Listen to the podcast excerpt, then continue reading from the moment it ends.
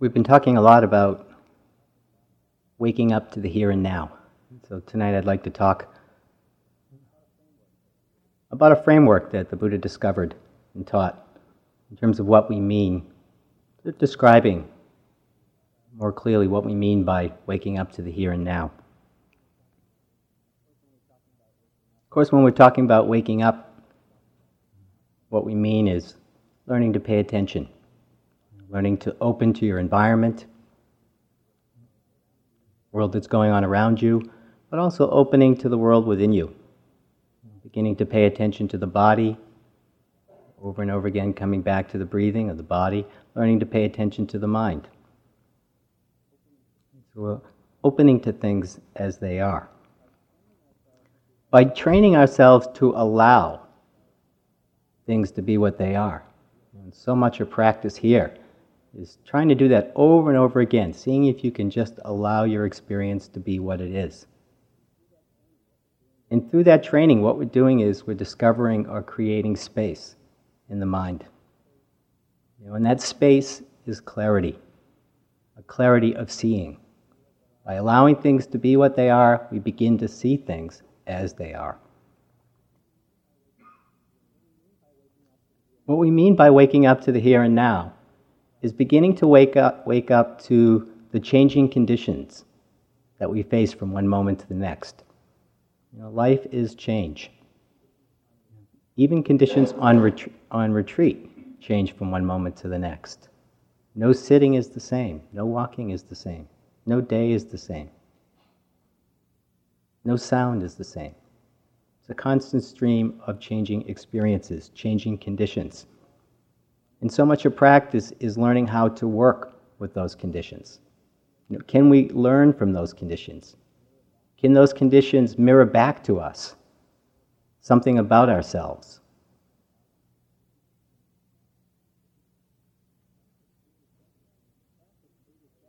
In fact, what the Buddha said was that it's by not seeing the nature of the conditions that we're subject to, the conditions that we're living in, by not seeing that, we suffer.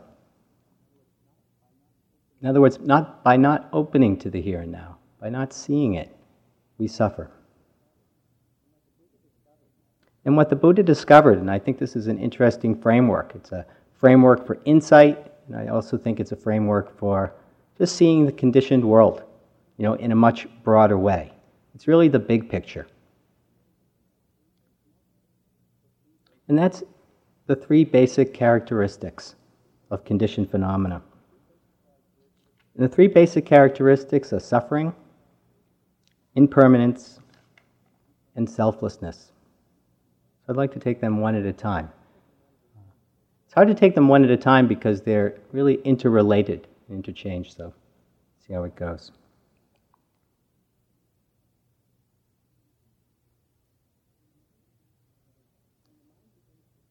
When the mind begins to settle down, when it starts getting a little bit more quiet, a little bit more silent,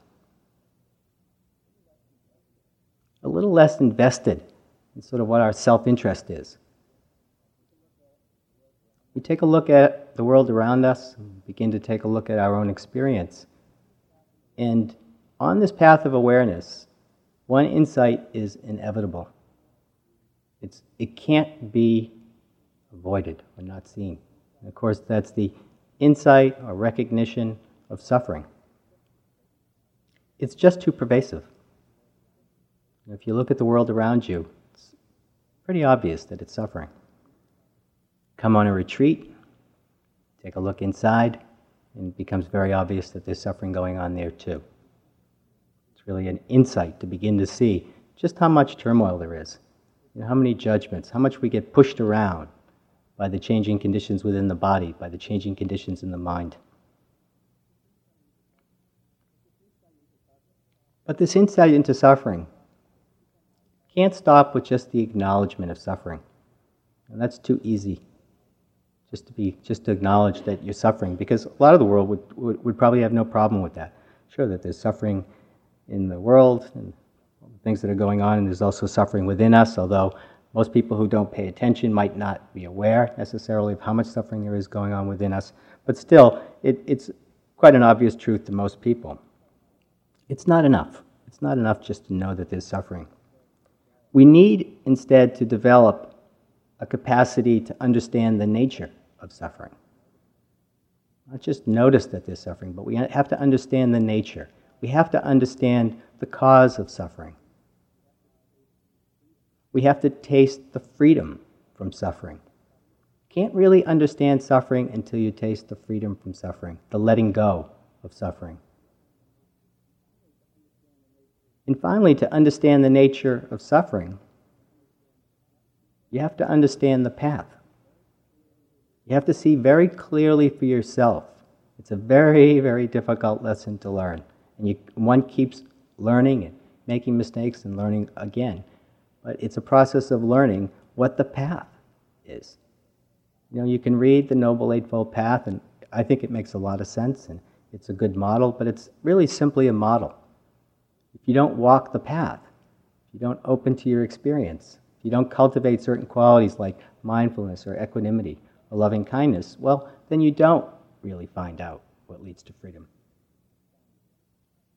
Might sound good, but it's not really freedom from suffering.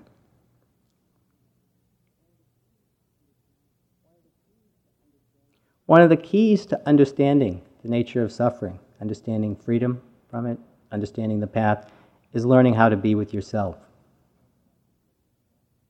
Learning how to be with yourself. And that's, of course, exactly what a retreat is all about. You know, obviously, it's about learning to be with others, but it's really about being with yourself in relationship to others, in relationship to the conditions that you're experiencing. Over and over again, the mind blames the conditions of the suffering.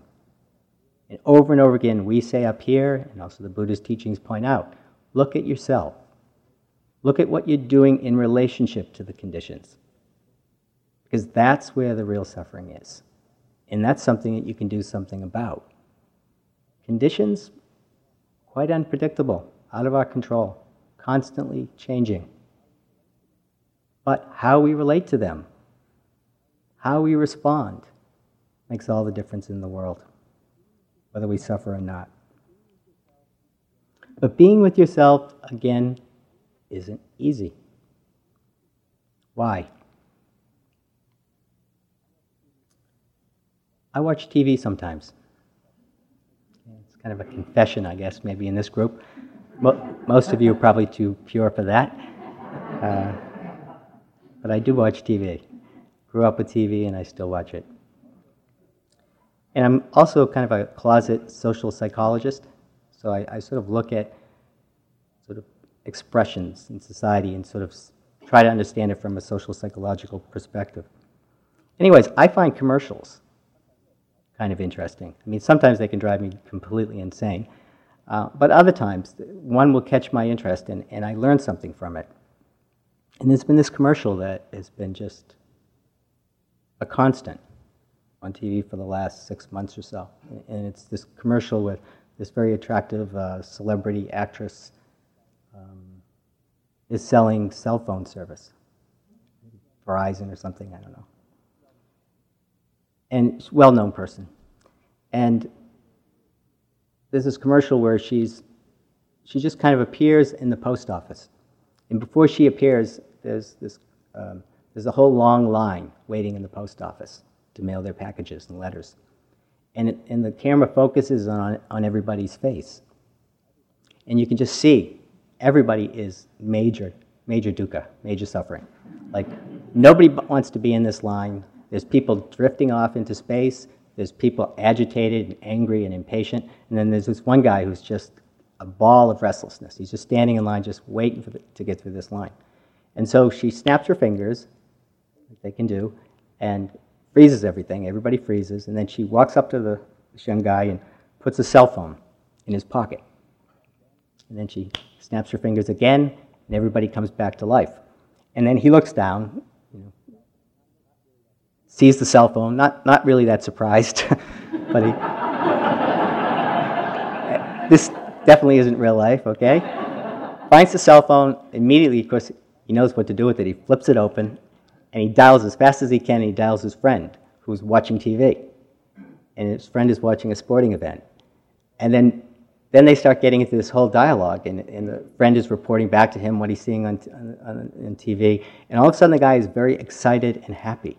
You know, and you can see him in line, and he's just thrilled that he's been able to make this connection with his friend. And, you know, we watch that and we think, well, you know, it's kind of an absurd commercial. But really, there's a message in that. And of course, the message is trying to sell cell phones as a means of happiness. Uh, but there's an underlying message that, than just cell phone use is that we, when we're suffering, when we don't like the set of conditions that we're in, let's get out of here as fast as we can. And, and with the cell phone, he can keep staying in line and get his job done, but, he, but inwardly, he can go somewhere else. And that somewhere else is always better than where you are. Where his friend, in other words, is watching TV. That's much better than just standing in line wasting your time. And so we get that message when we feel uncomfortable, you know, or we feel that there's something wrong, or, or we're feeling agitated, or restless, or bored, or dull, or disinterested. This culture is just tremendous at creating this seductive power to move away from that experience and move into somewhere else, not the here and now. See, the here and now is not good, it's the next moment. That's where happiness is. It's in that striving for the next moment. And so we learn that in the here and that, that the here and now is incomplete. That it's incomplete. And really what that's pointing to is that we're incomplete. So there's a lot of teaching even in commercials. You can learn a lot.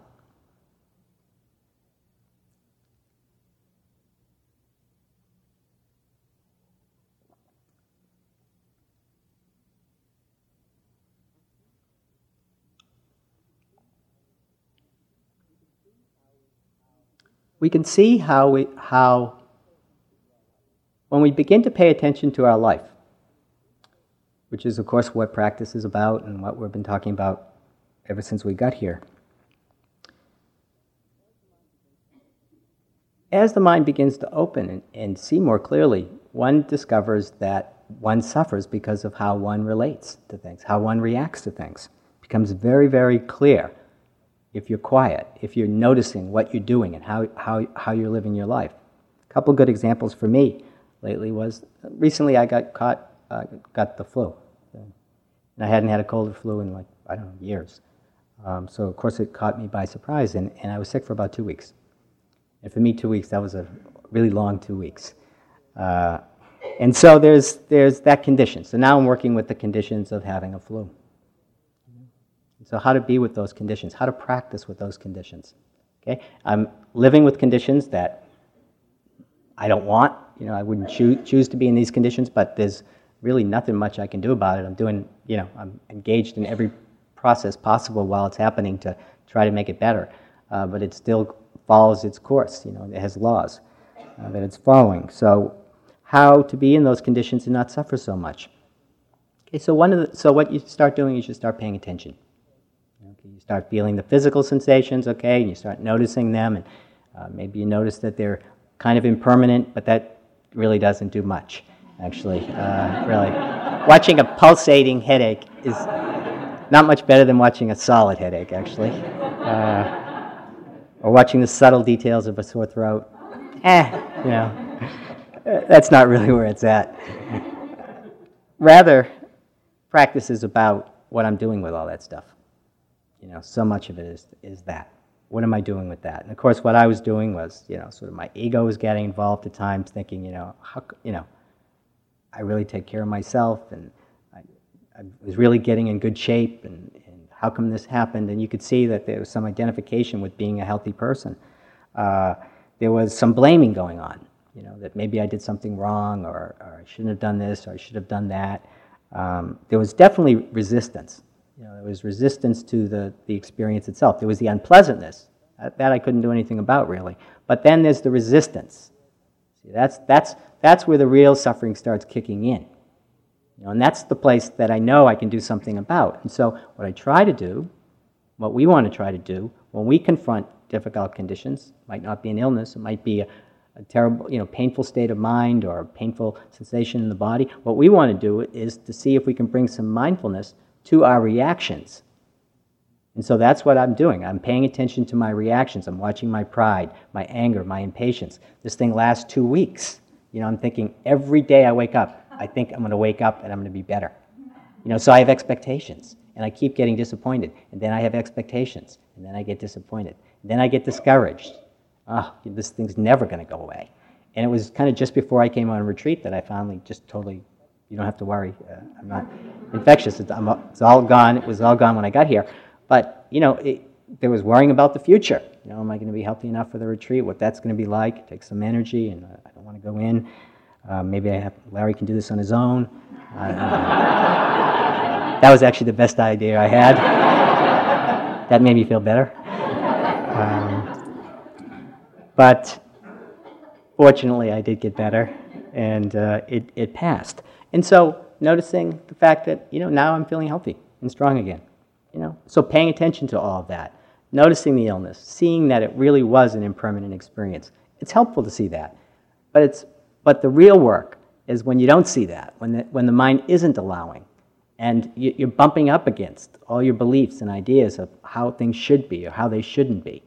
And so the practice, you know, even if you've been practicing for a zillion years, the practice, those shoulds and shouldn'ts come up all the time. And so the practice is to be mindful of them, because if you can be aware of them, you don't reinforce them. You can let them go. And quite often, I would see that reaction, and being mindful of it helped a lot, because then I didn't have to pile on. I didn't have to really get behind the reaction and turn it into some kind of conviction or some kind of harsh judgment, either about myself or being ill or, or any of that you can soften.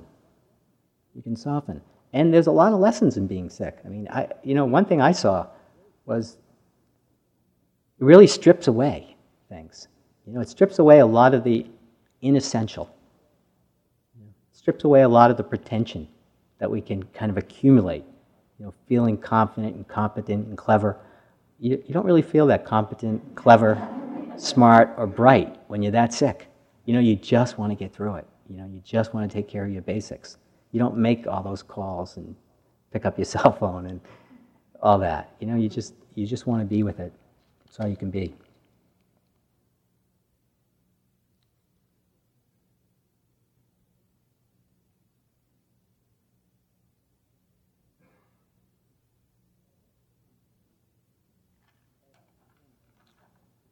I've got about 10 examples of watching your reactions to difficult conditions, and they've all been recent.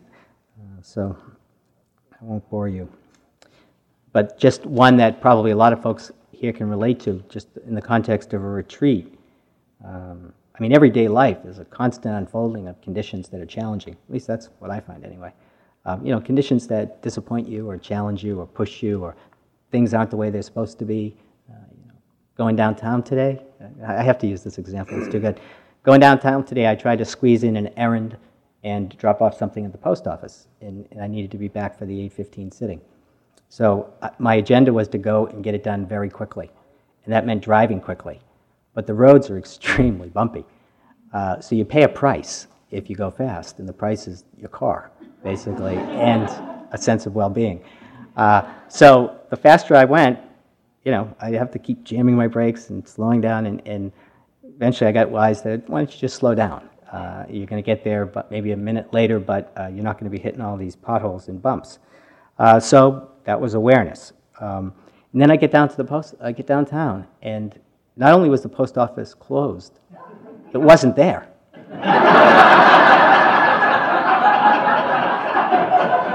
the post office that I've known for 25 years is no longer the post office. it has a sign on the door saying it's up for lease. So I run over to the convenience store. And I know the lady down there a little bit just from coming up here, and she works, there regularly. And I said, Where's the post office? and she said, Well, it's moved about a mile down the street. And I realized by then, just, I have no time. I, I, can't get there. So I let that go. Um, then I said to her, Well, is there a mailbox around? And she says, No, that there are no mailboxes downtown. And I say, You've got to be kidding. And there's the reaction, right? The reaction is, you know, there's got to be a mailbox in downtown Barre. She said, no, they took all the mailboxes out. They're, the only place you can mail your letter is in the post office.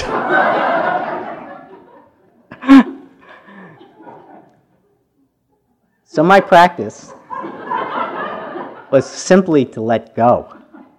And actually, I had a very enjoyable conversation with a woman about sort of why the post office closed and you know how you can get rural delivery and, and you can mail things from your home and that's how what most people do. And uh, it was you know it was an interesting experience but you can see that you always get these expectations. You think things are going to go a certain way and then they don't. And you can't control that uh, but you can work with the things that come up. You know even with the bumps in the road i was thinking well the town should do something about that. And then i talked to staff person later and they said well the town has no money.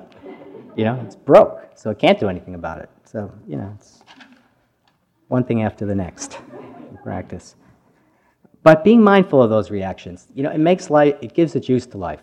You know, instead of being attached to the agenda and, and your whole job is to get that thing mailed. It didn't need to be mailed today. In fact, the staff mailed it for me. They, they take your letters for you. I didn't know that. Um, so I went through that whole, and it wasn't for nothing. There really was, something happened. Something good came out of that. At least that's what I think. It might be my conditioning, but I definitely think something good came out of that trip.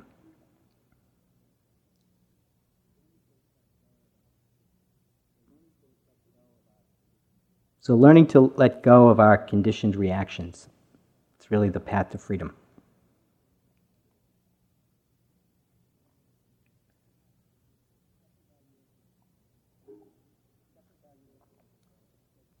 Second characteristic is impermanence. Extremely related to the first of suffering. Because by not seeing that conditioned experiences, you know, whether it's the environment or whether it's uh, the universe within the body and mind, not seeing that these conditioned experiences are impermanent, that's what's causing us suffering. I'll get to that.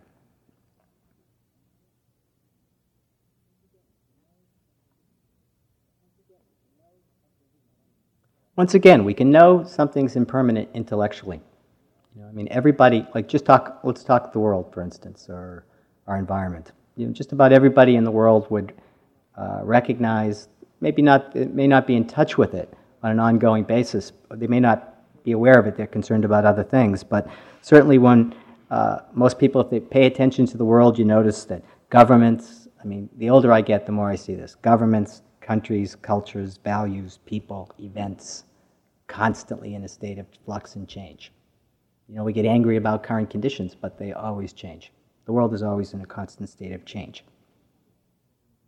Nature, the environment, just being here four or five days. You know, you really see it on retreat, up close. You're in touch with the environment more in the silence. See the days change. One day is really cold, the next day is warm.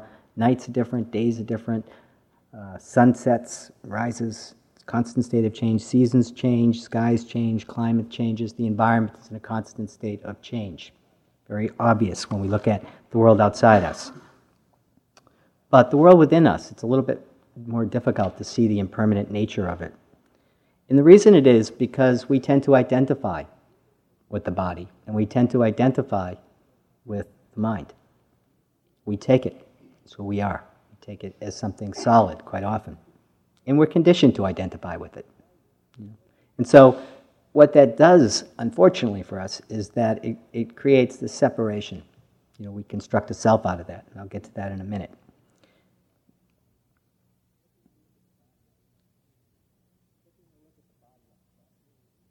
Taking a look at the body up close. That's really a lot of what retreat is about. Is this investigation into the body. You know, taking a look at the breathing, taking a look at body sensations, being aware of pleasant sensations when they arise or uh, unpleasant physical sensations when they arise. Uh, you know, a lot of retreat is investigating that. And you can see when you start paying attention in a sustained way. If you don't see it now, you'll see it eventually if you continue the practice. You'll, you begin to, to experience the body more and more as an energy system.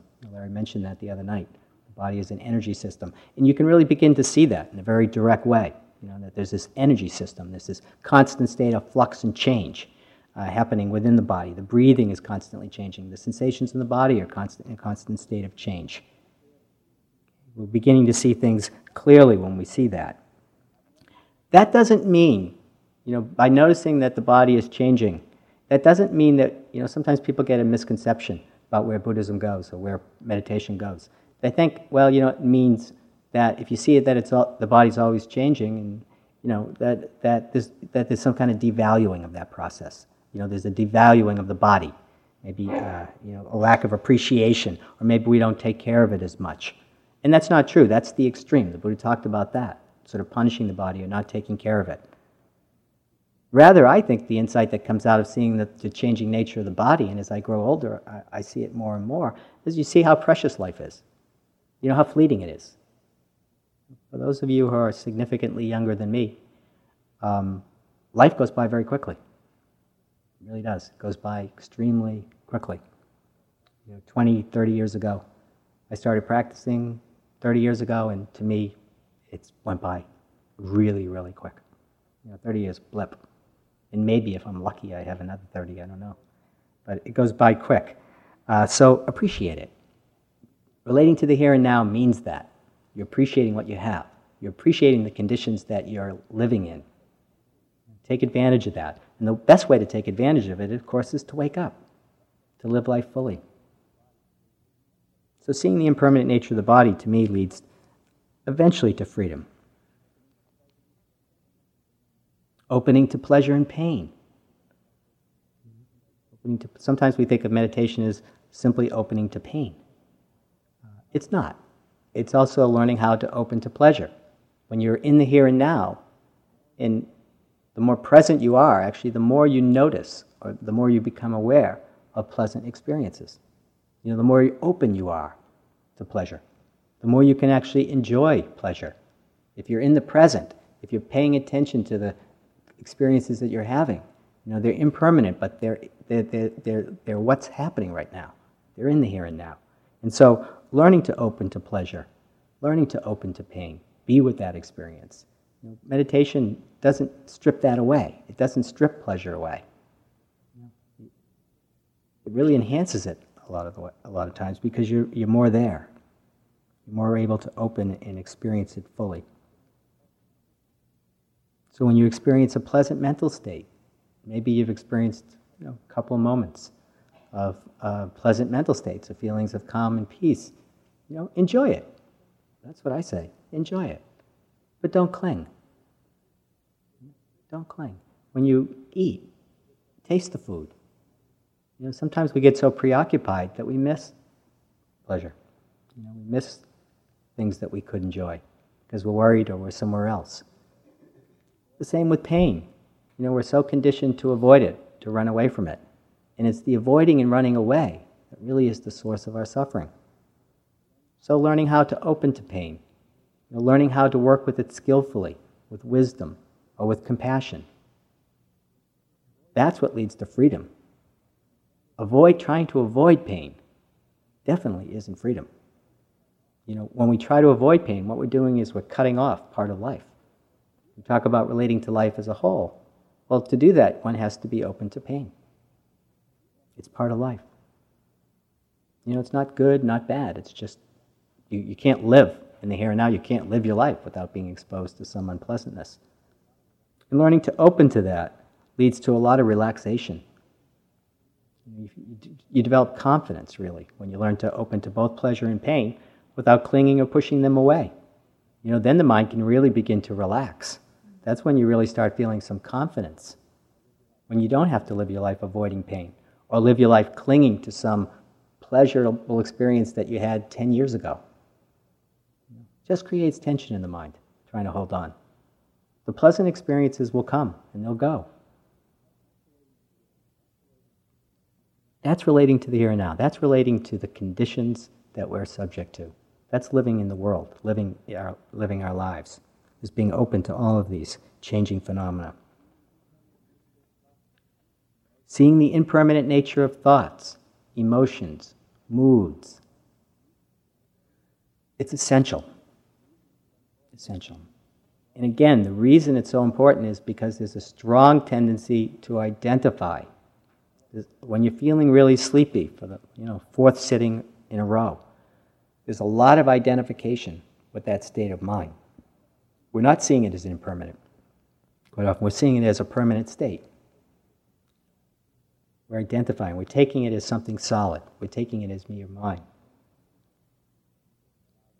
Paying attention to it allows us to begin to open up to the mental state, the emotion, the mood that we're experiencing.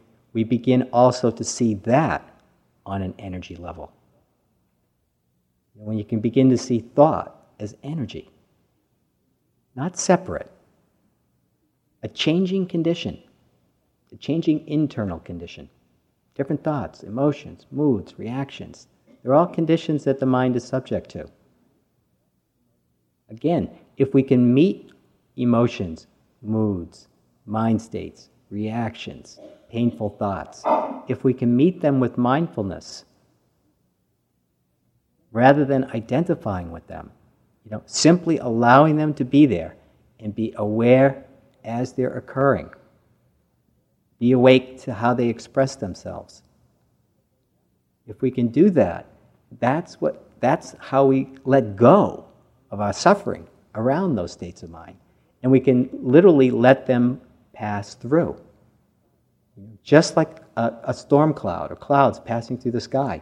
Literally, one can experience one's emotions, moods, mind states exactly that way. Just like an energy, a wind, or a fog, whatever the characteristic is, just passing through. Just passing through. Part of nature. You know, part of nature, just like you can't control what's going on out there. The mind is subject to so much coming and going, so many ideas, thoughts, fantasies, worries, anxiety. Learning to work with those is learning to work with the conditions that we live in. And the conditions are those states of mind.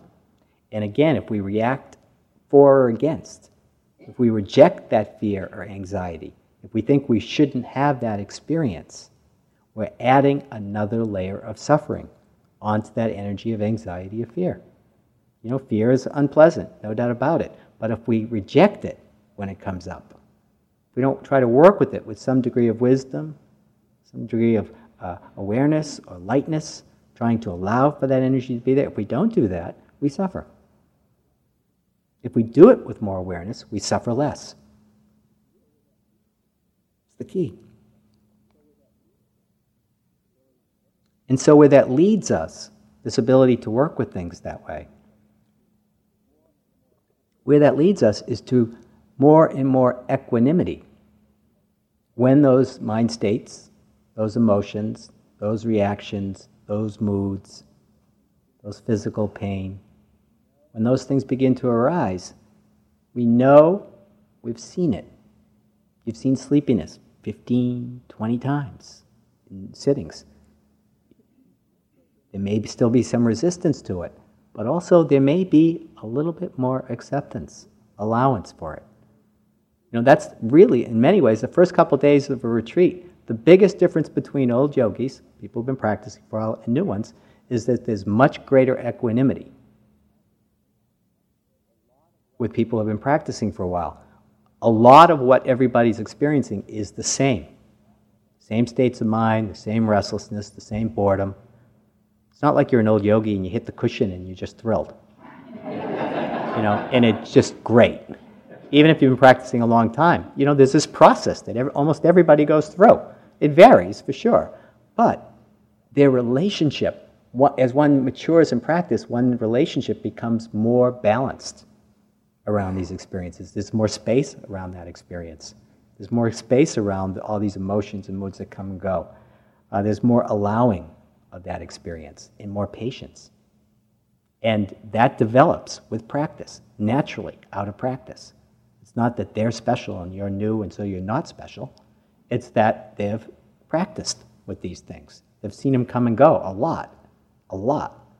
And because of that, there's greater re- relaxation around it. And that's the kind of peace that we want. We want a peace. You know, there's no doubt about it. We want peace and happiness. I mean, if the practice didn't go that direction, it would be useless. So it does go to, to, in that direction. But the direction it goes in is towards unconditioned peace. In other words, it's peace within the field of changing experiences. And think about that. You know, that's a, just a tremendous strength to have. In other words, wherever you go, you discover freedom.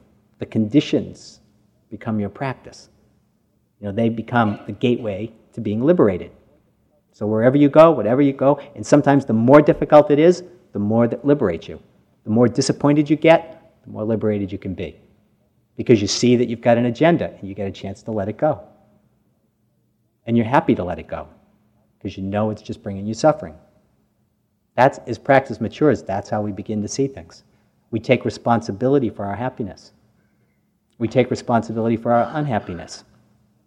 Not with blaming or identifying with it, but we begin to see that there's something we can do in relationship to the conditions that we're subject to. There's ways of relating to it, there's ways of working with it that can lead to liberation and not suffering. We see that very directly for ourselves. Otherwise, there wouldn't be as many people here. You know, this place wouldn't be open if it didn't work that way. People wouldn't keep coming back if it didn't lead to freedom. You know, people do keep coming back, believe it or not. Uh, they do. Um, okay, getting towards the end of my time slot. Uh, we got the third characteristic uh, selflessness. It's an easy one. Everybody gets that one, right? Me too, huh? Okay. Uh, okay, five minute version.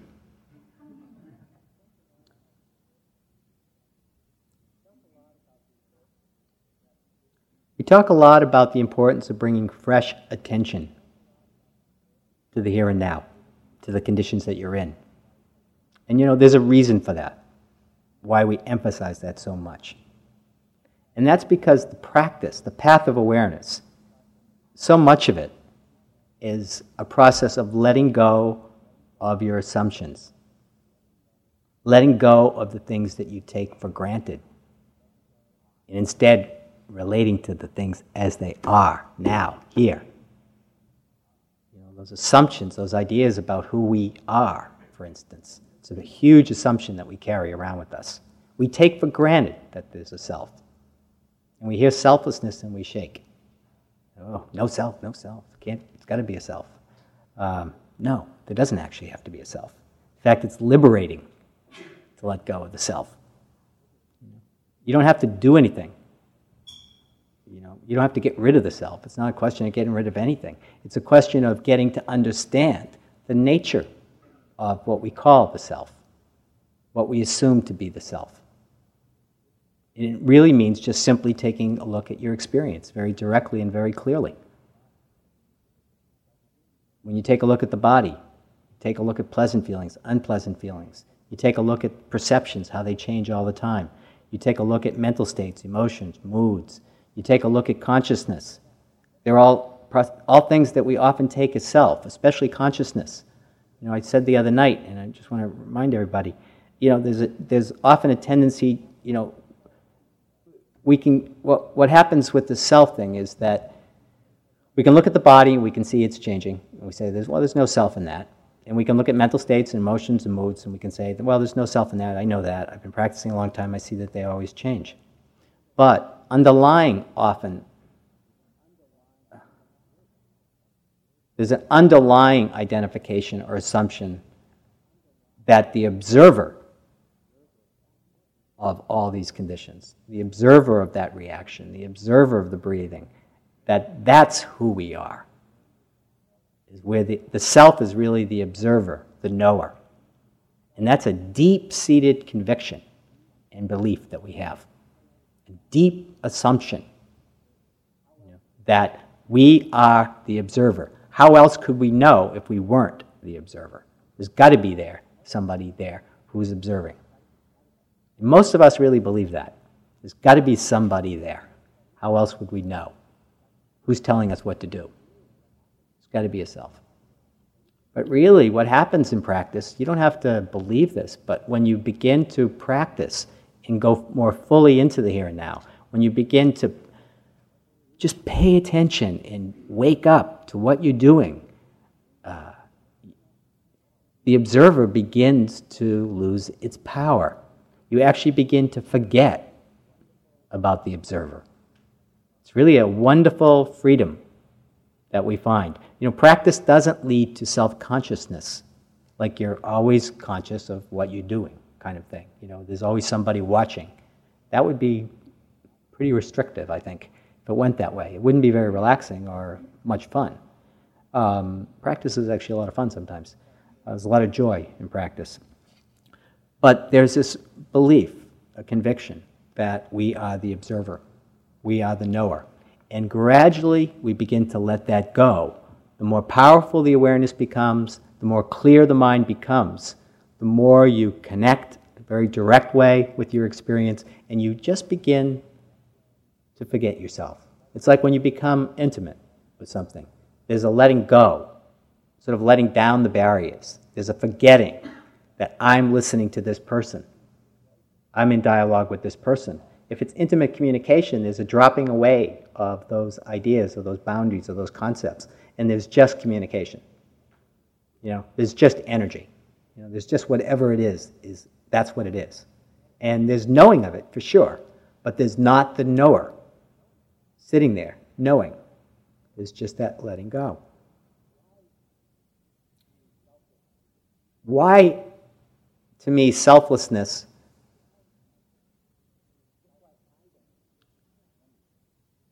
guess why I don't see it, one reason, anyways, that I don't see it as such a difficult kind of thing to get behind or to see, is that to believe in a self is actually more difficult in a way. To believe in something that's solid and unchanging and fixed, that there's this solid, unchanging, fixed self. That to me is harder to believe because what that means is that the selves, you, you, you, and me, we're separate from nature. That's what that means. In other words, we all know that nature is in a constant state of change. Whatever it is, this building is nature, the trees, governments, everything is, is nature. Okay? So if we're going to say, okay, well, there's this self, this little hidden self in there that doesn't change, stays solid, that's fixed, that's who I am.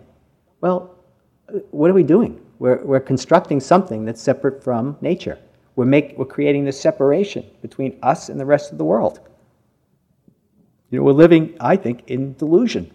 I mean, it's very convincing delusion for sure, but we are living in delusion. We're not separate from nature. Nobody in this room is separate from nature.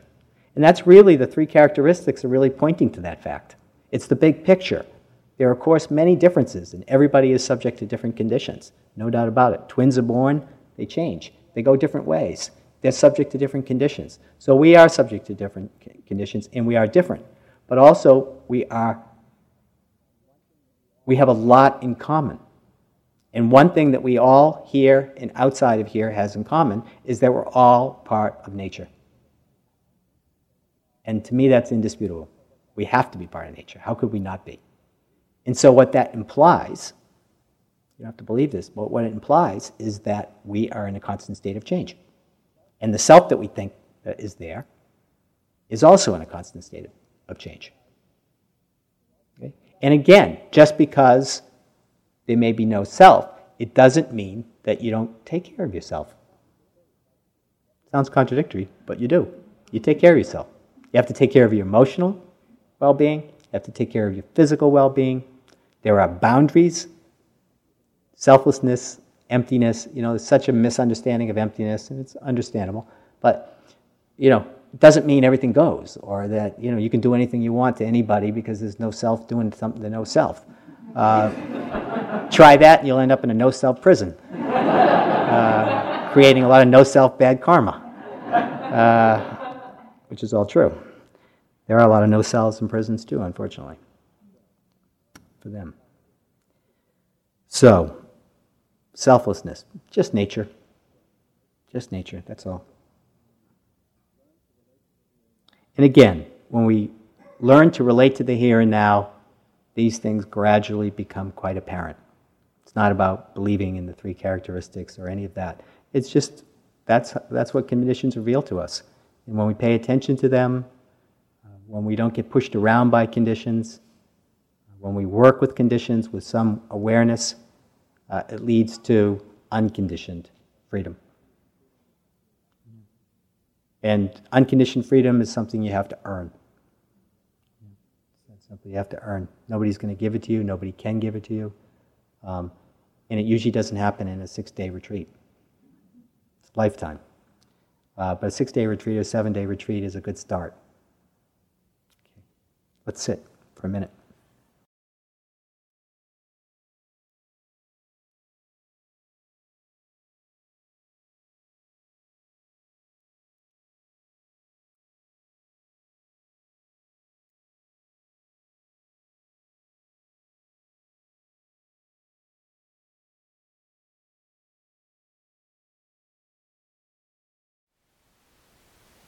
Thank you for listening. To learn how you can support the teachers and Dharma Seed, please visit dharmaseed.org slash donate.